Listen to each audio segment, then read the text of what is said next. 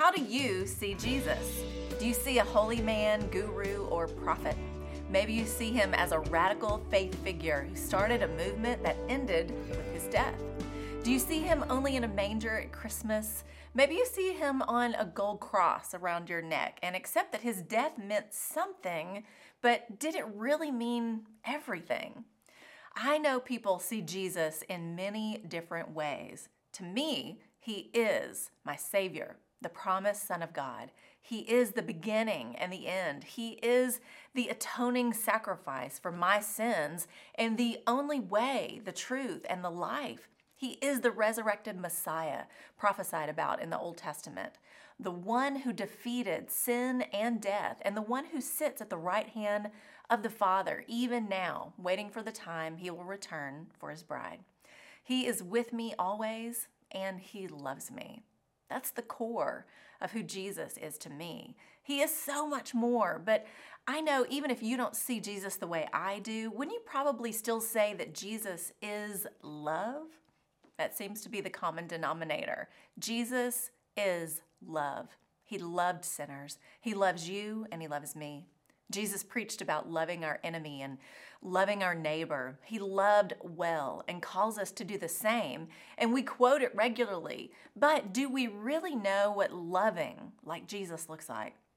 I tell you what, it's not. It's not a touchy feely gospel of good vibes and sunshine.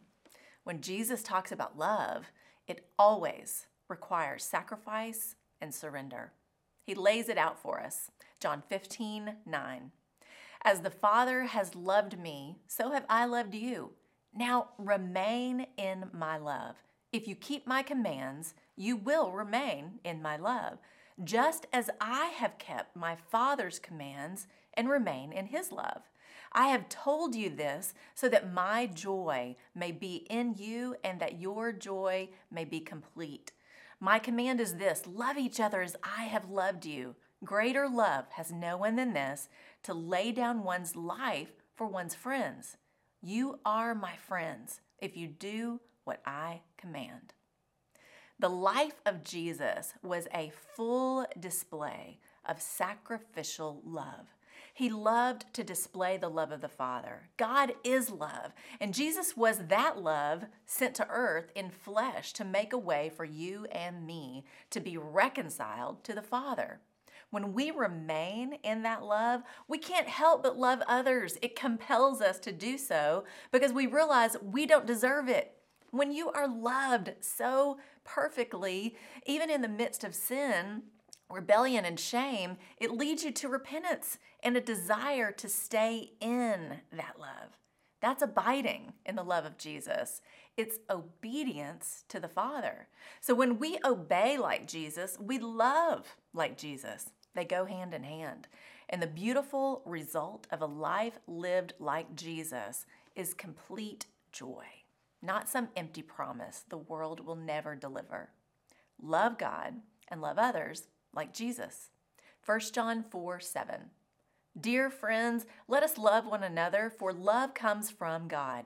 Everyone who loves has been born of God and knows God.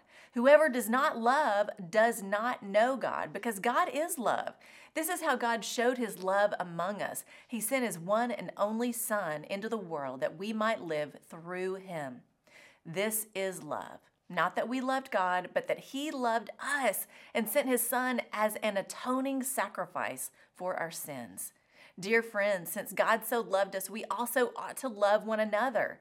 No one has ever seen God, but if we love one another, God lives in us and his love is made complete in us. When you love like Jesus, you show the world that you know you are loved by God. You get it and you want to give it away, and obedience naturally follows. You want to know His way. You desire to take up your cross and follow. That's how Jesus loved me, and it's how we can love like Jesus. That's the truth. It's a perfect love, and the resulting ripple effect on the world around us continues to put on full display the truth that is the common denominator from Genesis to Revelation. God so loves the world. I hope you know that love today. You can discover even more about it at lifeword.org. I'm Lori Klein.